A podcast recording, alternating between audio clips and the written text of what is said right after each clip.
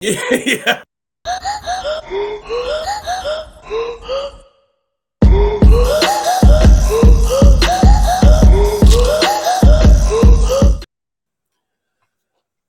Hey, Mike.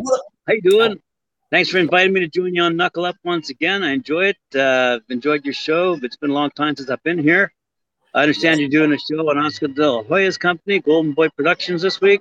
Yeah, we are. We are. We're touching on Oscar De La Hoya's company, Golden Boy Promotions. You know what it's about.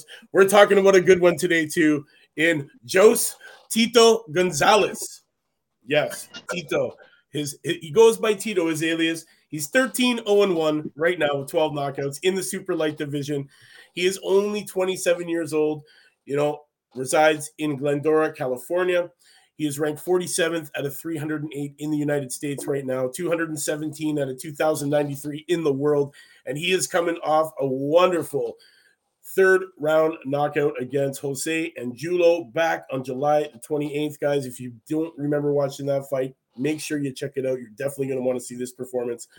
Uh, the kid, definitely one to be watching in the future. Guys, this kid, born in you know Southern California, uh, he came from a family of boxers, learning the ropes from his trainer and father, uh, Jose. Gonzalez, his two brothers are also competitive boxers, while his younger sister uh, is an Olympic boxer for Team USA.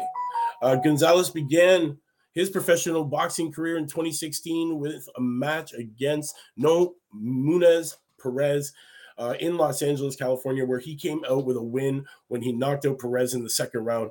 Gonzalez went on to knock out his two his two additional opponents that year, David Monts and Jordan Alberto.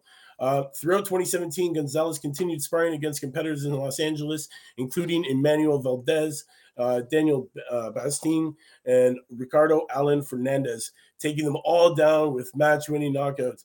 Fighting as an undefeated junior lightweight, Gonzalez went up against Jose Antino Martinez in a six round match, which served as his first fight as an official Golden Glove boy fighter on March 16th, 2018. Gonzalez kept his knockout streak alive when he defeated um, San, sorry, Juan Sandoval during um, the main event of the Sugar Ray Leonard Foundation event on May 23rd, 2018. Following surgery from a torn meniscus, Gonzalez made a remarkable return to the ring months sooner than doctors had predicted. In October of 2018, Gonzalez took on Ivan Delgado in Costa Mesa, California, resulting in a majority draw after six rounds uh, of rough junior lightweight action. Gonzalez his next bout, we will let you guys know, man. He just fought at the beginning or the end of last month. Definitely, you want to check out this fight. It was a good one, man. You know, the unbeaten prospect has had a lot on the line uh, during that, man. The hard hitting Gonzalez, who is now 13 0 1, uh, who resides in California, recently fought just last uh, month. And uh, definitely, it was a good one, man. In the first two rounds, neither boxer had an advantage with Gonzalez, the aggressor. In the third round, uh, left to the body from Gonzalez, and down went Angulo, spitting out his mouthpiece, taking the full count from referee Edward Hernandez Sr. Uh, was a really great fight, guys. So if you get the opportunity to watch it, make sure you do. Uh, unfortunately, I'm not joined today with Cedric, where we could just break down his whole boxing style. But guys, I do love this kid's boxing style, man. Uh, highly decorated amateur. You know what it is. The kid's got skills. That's why we're talking about him today. I want you guys to go and check him out. Again, Tito Gonzalez, that's the man. Guys, young kid, up and coming, signed a golden boy. What more can you want? You know, it's Wednesday, it's hump day. You heard it here. Mike Orad for you know what it is, man. Check out this kid, Tito Gonzalez. Mike Peace.